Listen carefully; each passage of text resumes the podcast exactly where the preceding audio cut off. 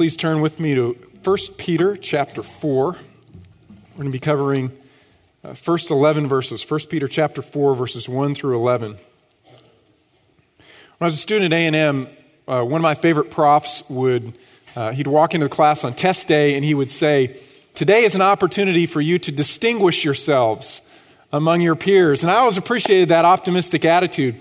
The other thing that I loved about him was that he always held a review session a week before the test, and he would tell us everything that was going to be on the test, which is awesome. I mean, those are, those are the best profs. Now, he would obviously, he would cover a lot more than would actually be on the test, but, but everything that was on the test would be covered in that review session. We could ask any question that we wanted to ask, and he would answer it. And what shocked me was that there were actually students who would not go to the review session – or that would go to the review session and then study different stuff. See, th- this guy told us, he said, I want you to do really well in my class. I want you to excel on my exams. I'm willing to give absolutely everyone an A, and so I'm going to tell you ahead of time here's what you'll be tested on. Now, someday you and I will face a much more important exam. It's called the judgment seat of Christ. And God wants us to do really well on that exam. He wants us to stand in the presence of Christ with confidence. Paul describes that exam in 2 Corinthians chapter 5. He says, Therefore, we also have as our ambition, whether we are at home, that is, in the presence of the Lord, or absent from him, to be pleasing to him. Because we must all appear before the judgment seat of Christ so that each one may be recompensed for his deeds in the body according to what he has done, whether good or bad or literally worthless. This has nothing to do with our eternal life. We receive eternal life the moment that we believe Jesus Christ paid the penalty for our sins.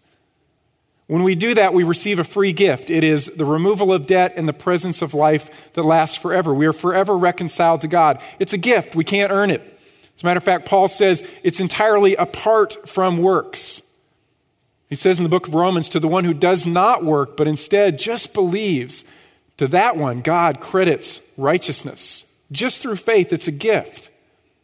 But having received this gift, we are exhorted to walk in a manner or live lives in a manner that are, that are corresponding to this wonderful gift that we've received because we will be held accountable, believers in Jesus Christ.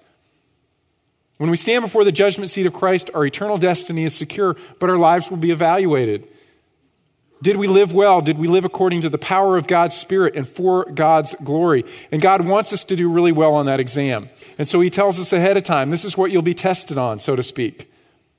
We don't know when that test will occur, but we know that it will occur, and we know what will be on the exam. Matter of fact, this, this passage in 1 Peter chapter 4 kind of gives a, a summary of some of the things that are most important to God. And as we've seen it throughout the book of 1 Peter, it's not always the things that we would say are most important. Some we understand, but some maybe not. So I want us to look at this outline that Peter gives us, this uh, pre exam review. 1 Peter chapter 4, let's begin in verse 1. It says, Therefore, since Christ has suffered in the flesh, arm yourselves also with the same purpose, because he who has suffered in the flesh has ceased from sin, so as to live the rest of the time in the flesh no longer for the lusts of men, but for the will of God. For the time already past is sufficient for you to have carried out the desire of the Gentiles, having pursued a course of sensuality, lust, drunkenness, carousing, drinking parties, and abominable idolatries. And in all this, they are surprised that you do not run with them into the same excesses of dissipation, and they malign you. But they will give an account to him who is ready to judge the living and the dead. For the gospel has for this purpose been preached even to those who are dead, that though they are judged in the flesh as men, they may live in the spirit according to the will of God. The first issue that Peter brings up is this Did we resolve to resist temptation? Did we desi- decide ahead of time, knowing that we would be tested in this life, that we would choose to follow God, even knowing that it would cost us? Were we willing to pay the price? And as Peter does so often throughout this book, he points us first back to the example of Jesus Christ. Let's look at verse 1 again.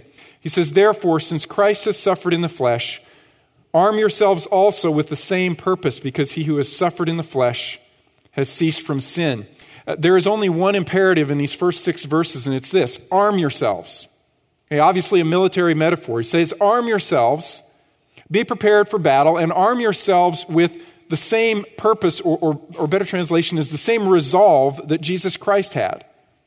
Before time began, God commissioned his son to come to this earth and to pay for our sin.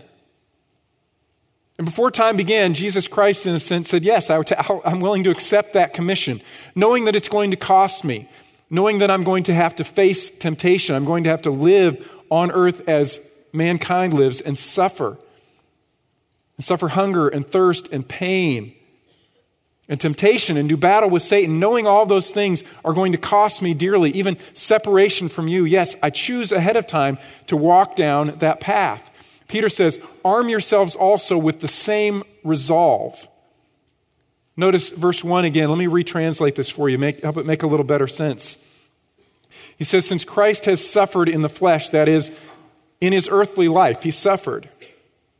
Arm yourselves also with the same resolve, that is, because he who suffered, that is Jesus, okay, that should be capital H, because he who suffered, Jesus, in his earthly life, has put sin behind him.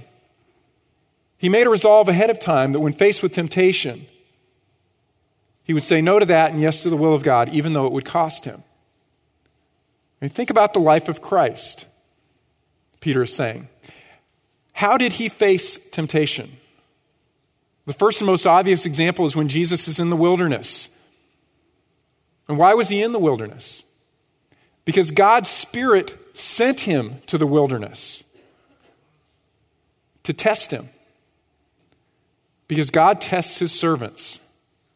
One of the things you'll notice as you read the book of Matthew is that the life of Jesus Christ parallels the life of the nation of Israel. Israel was taken into the wilderness. Why? To be tested by God. God rescued them out of Egypt. But then, as they entered into the wilderness, all of that unleavened bread that they had baked ran out, and they were without food and they were without water. Why? Because God was testing them, He was testing their hearts. And they went into the wilderness and they were hungry and they were thirsty, and what happened? They failed the test. They grumbled and they complained and they moaned and they whined and they said we would be better off in slavery again. It'd be better to be slaves and have our bellies filled. God tests his servants. God tested Abraham. He said, Abraham, I want you to go to the mount called Moriah, and there I want you to sacrifice your only son. We're told in Genesis chapter 22, verse 1, God did it to test Abraham. God tested Jesus. He took him into the wilderness to be tested. And after he had fasted 40 days and 40 nights, he was really hungry. I don't know if any of you have ever fasted 40 days. I've never fasted 40 days. It's not even like on one of my life spiritual goals to try it. I've had friends who've done it, and I'm impressed. Um, I don't want to run a marathon either. I, you know, I miss lunch and I'm hungry and grumpy. I really, you know, I am. My, my wife tells me so. 40 days, can you imagine? Yeah, he was hungry. Jesus was really, really hungry. And then Satan comes and he tests him at the point of his hunger. He says, I know you're hungry. Make the stones into bread. And Jesus had the power to do so, and he had a, a real and legitimate appetite. He was hungry. But he said, No, that is not God's plan for me. God's plan for me is to continue in my hunger. Wow. God's plan for me is to continue to suffer and to wait just for his provision because man does not live on bread alone, but by every word that proceeds out of the mouth of God. There's something more valuable to me than filling my belly with food, and that is to do the will of God. Wow. So he said no to himself. Then Satan took him up onto the pinnacle of the temple and Again, if we understand that correctly, he is on the Temple Mount. He's on the platform, not on the building itself. And down below is this area called the Tyropoeon Valley. It's the valley that runs north south, right through the middle of the city. And in that valley is the central marketplace. It's filled with people. And Satan says, Jump into the crowd. Because when you jump, God will send his angels and they will pick you up, and it will be really obvious that you're the Messiah, and you won't have to spend three years on this earth wandering around, living uh, outdoors many nights, and suffering hunger and thirst with a rock for your pillow, preaching to people who will love you and then betray you. You can forego all of that and just prove right now that you're Messiah. And Jesus says, No, because it's not the will of God for my life. And Satan gives him one more temptation. He says, You know, the kingdoms of the earth right now, they're in my possession. And you know, and I know that it's God's will that all things be ruled over by you. But you can have it now. I will give it to you right now. And all that you have to do is just bend the knee and worship me. You can have the crown and avoid the cross, Jesus. You don't have to go through all of that physical suffering and separation from your Father. I'll give you this king, the kingdom right now. The Father is going to make you suffer before you get it, but I'll give it to you for free. Just bend and worship me. And Jesus says no. Even though he knew it would be a struggle and he knew it would be difficult. And you recall later, as he's in the garden, as Lance just read, he prayed, God, is there another way? that I can have the kingdom and establish your kingdom on earth, forgive sins, and do all this apart from the suffering. That's what I want, but I want something even more. I want your will. Peter says, Arm yourselves also with exactly the same resolve. Remember, even shortly after Jesus prayed, as his betrayer came and Judas came and kissed him to betray him,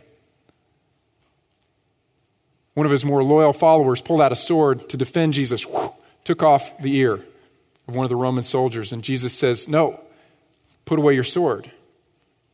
Don't you realize that I could rescue myself from this suffering right now? I have legions, thousands of angels at my disposal. They could have carried me up and proven that I'm God's Messiah. They could come rescue me now and prove that I'm God's Messiah.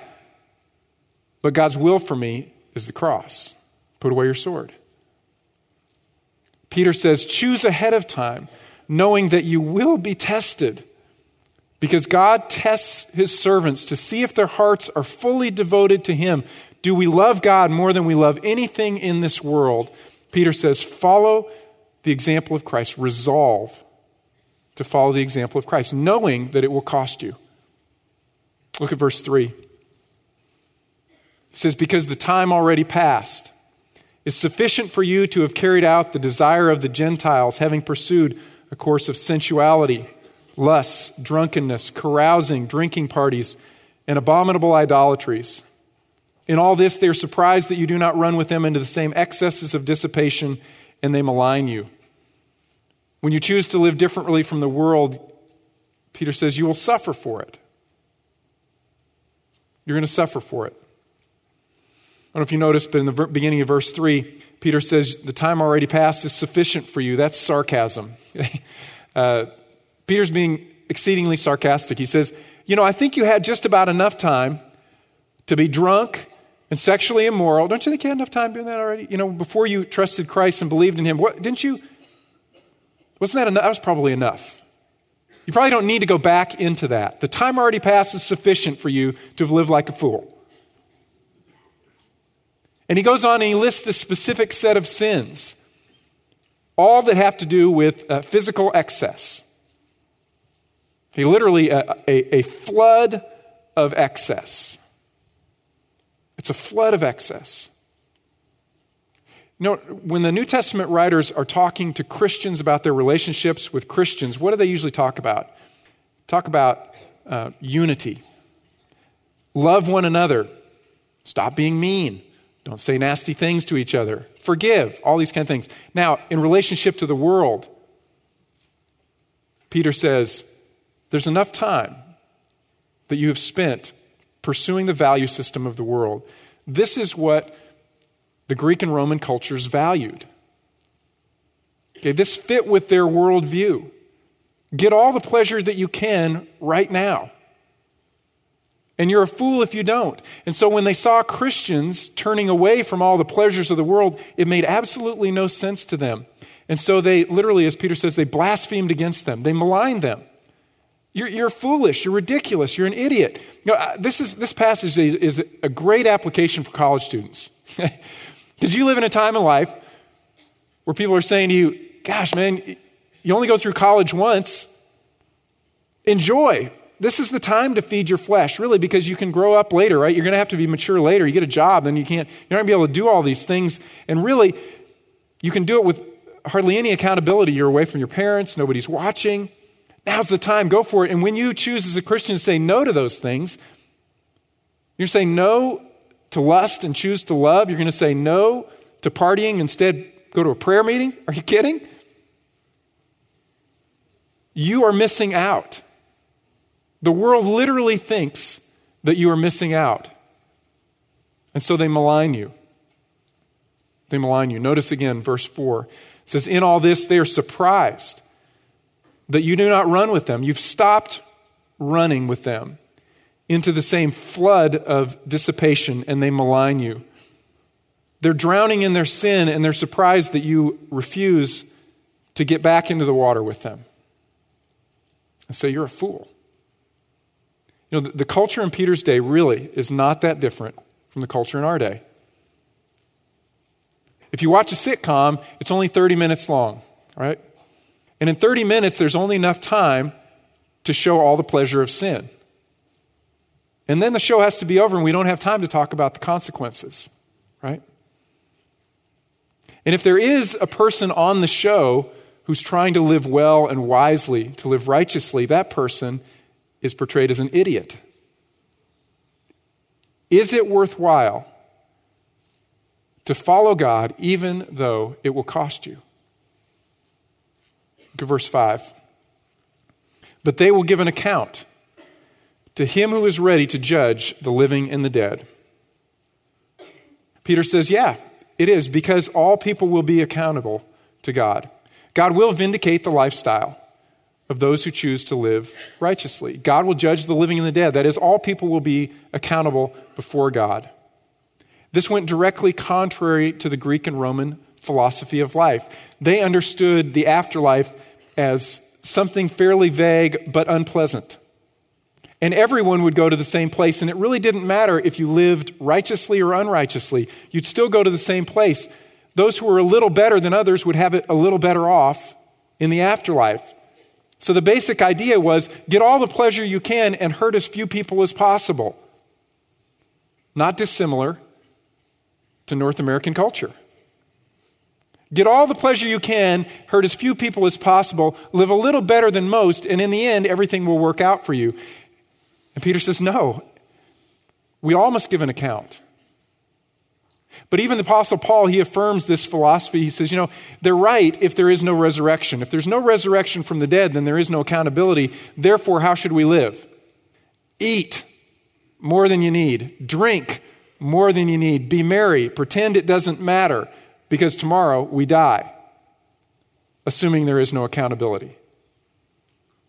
But there is. Every person will give an account for the way that they have lived before God non believers and believers. And Peter is specifically addressing this to believers. He's saying, choose ahead of time, knowing that you will be tested by temptation. Will you follow the path of Jesus Christ? Christians know we will be tested because God wants us to face temptation and face it like Christ did and live differently. That's the first question Peter asks. Second, did we align our lives with God's purposes through prayer? Verse 7 says, The end of all things is near. Therefore, be of sound judgment and sober spirit for the purpose of prayer. The end of all things is near. It's approaching. It could happen at any moment. Jesus Christ could return. And when he returns and he raptures his church, I think that that's the moment when the judgment seat of Christ occurs for believers. Our lives are evaluated. Will we be prepared? Will we be confident? Will we stand before Jesus Christ and say, Yeah, we chose to live well? well Peter says, prayer is one of the things that prepares you for that moment. Okay, be sober minded, be alert, pay attention, be vigilant, be watchful. Because prayer fundamentally is what aligns us with God's purpose for our lives. Remember, if you think about Peter's life, there were uh, at least two occasions that were recorded when Jesus taught Peter about prayer. Uh, the first was when the disciples came to Jesus and they said, Jesus, can you teach us how to pray? You pray so differently. Jesus says, Yeah, I can. And this is how you need to pray. Don't, don't repeat my words because that would be meaningless repetition, but let me give you a pattern. Here are the things that are most important in prayer. Start with this Our Father who is in heaven. May your name be, be hallowed, your reputation set apart. May your kingdom come and your will be done on earth as it is in heaven. God, I align myself with your purpose here on earth. Your kingdom come. No one resists your will in heaven. May it be so on earth, and let me live for that priority. And certainly, we ask for our own needs to be met in prayer, our daily bread, so to speak, but that comes later. First, in prayer, we align ourselves with the purposes of God. Second time that Peter was talk, taught about prayer is when he was in the, the garden with Jesus. Remember, Jesus took three men. He took Peter and James and John, at least in part so that they would be with him. He'd have his best friends close in his moment of trial, but also to teach them how to do spiritual warfare. Because Jesus knew that he was going to depart out of the world and send his spirit, and these 11 men would have to carry on the will of God on earth. And so he said, I want you to stay here and I want you to watch and pray. And that word for watch, actually, it's gregoreo in Greek. That's where my middle name comes from. My parents gave it to me specifically. It means pay attention. Okay? pay attention. Peter, James, John, guess what? Satan is about to come and he's going to attack and attack and attack me. Oh, and Peter, by the way, he has he's asked permission and God's granted to sift you like wheat, brother. Man, you are going to get hammered. And the only way that you're going to su- survive this and bounce back is stay awake, pay attention. What happens? Jesus goes away and they fall asleep because they're tired. Legitimate physical need, right?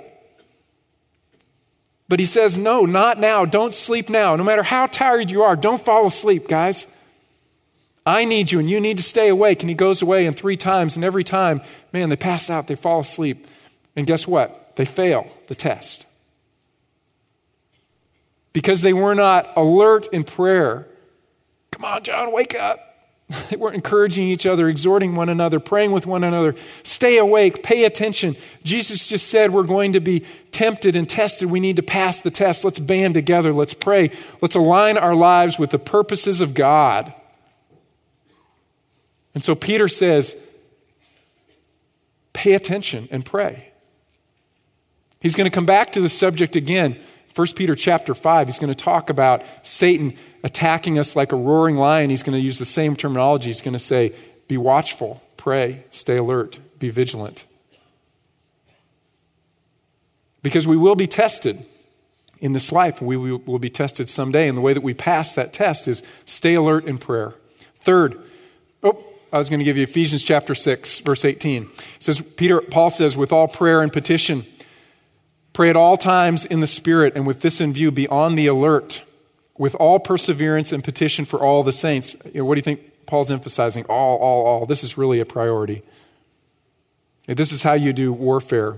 Paul actually, in this warfare section, gives two weapons. One is prayer, and the other is the sword of the Spirit, which is the Word of God. Okay. Third, did we fervently love one another? I mean, chapter 4 and verse 8. Above all, Peter says, Keep fervent in your love for one another, because love covers a multitude of sins. I hope that kind of rings a bell with you. If you turn back to chapter 1, verse 22, Peter wrote, Since you have, in obedience to the truth, purified your souls for a sincere love of the brethren, fervently love one another from the heart. Same word. Fervent in love, that means to be, uh, to be stretching out, to be intense in the way that you love one another. Because the first and foremost hallmark of those who follow Christ is the way that we relate to one another. Love one another fervently, sacrificially. Because when we are being tested and being tempted, what is the temptation? To think just about ourselves. Peter says, Not only will you fail, but those around you will fail when you are tested if you don't stop and look outward. How can you encourage and support and embrace one another? Fervently love one another. And then he says something interesting because love covers over a multitude of sins. How does it do that? In the great chapter on love, 1 Corinthians 13, we're told that love doesn't keep a record of wrongs. So when I'm sinned against, I choose not to pick it up. God, convict that person. God, bring justice to that person, but I choose not to pick it up.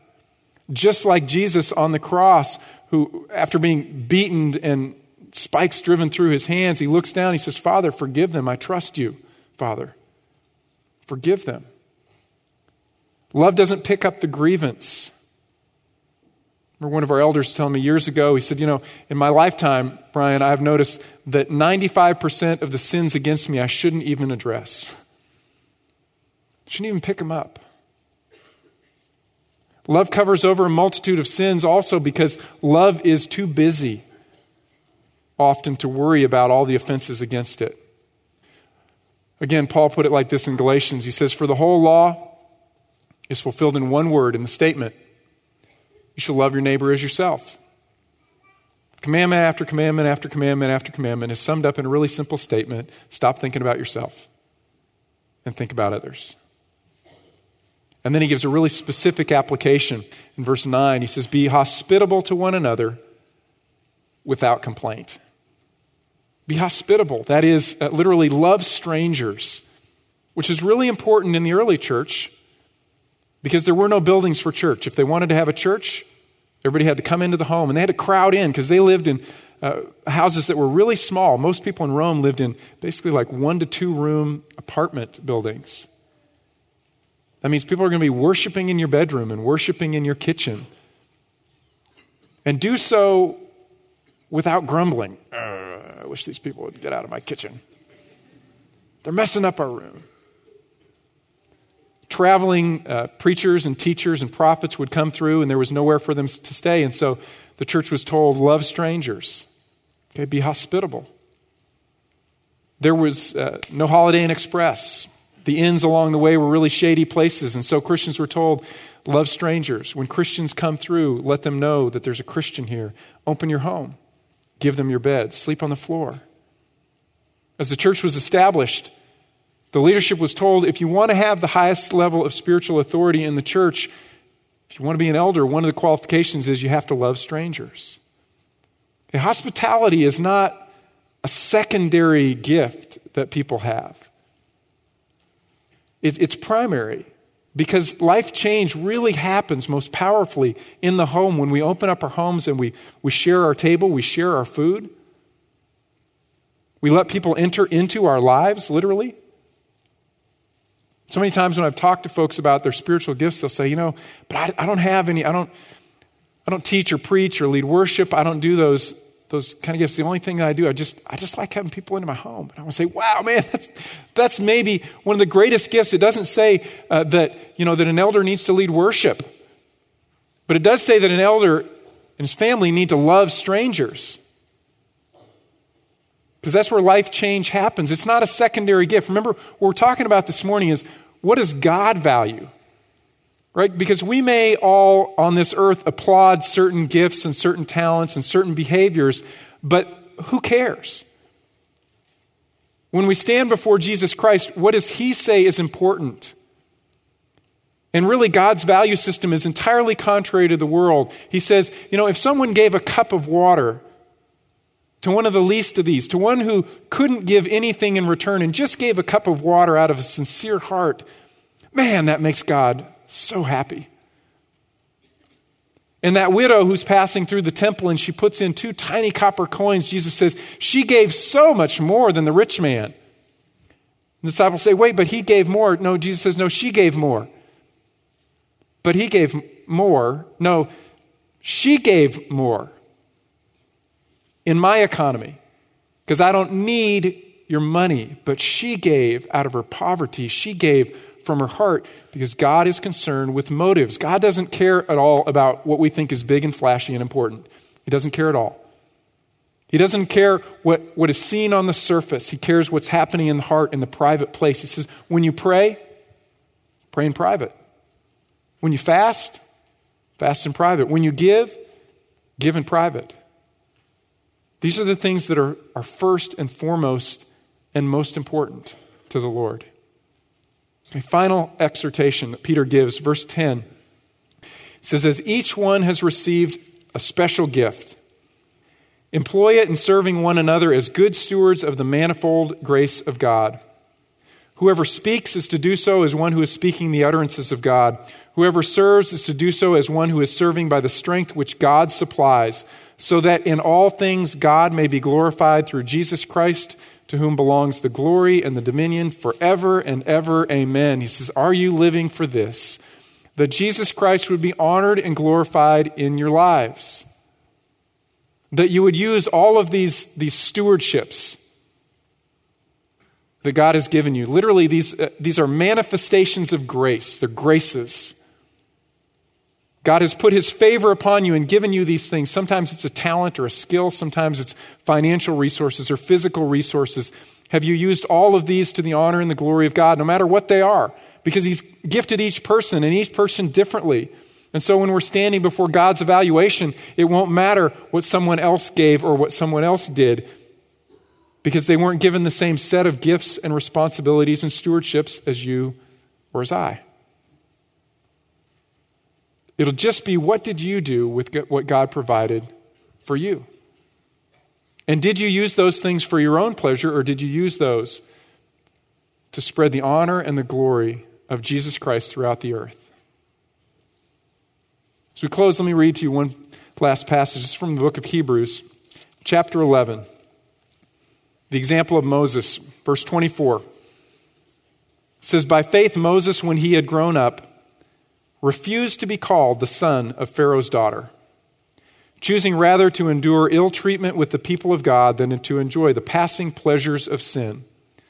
Considering the reproach of Christ greater riches than the treasures of Egypt, because he was looking for the reward. He said no to all the privilege that could have been his as a son of Pharaoh's daughter.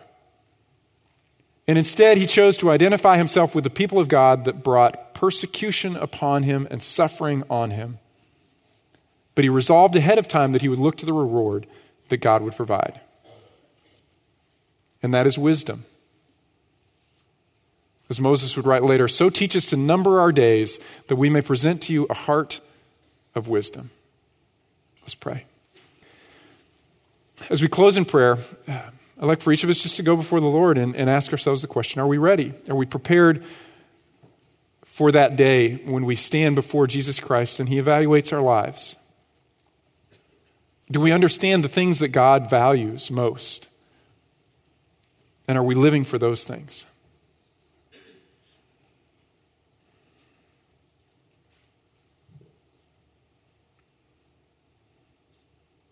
Heavenly Father, I pray that we would have the courage to rearrange our lives according to the things that you value most. I pray that we would have the wisdom to say no to the, the passing pleasures of sin that satisfy for a moment. I pray that we would have the wisdom to look to the future and to live for that day when we stand before your Son, Jesus. I pray that we would be prepared for that day so that we could, come before him with, with boldness and confidence, that we've chosen well and lived according to the things that last forever. It's in Christ's name we pray. Amen. God bless you.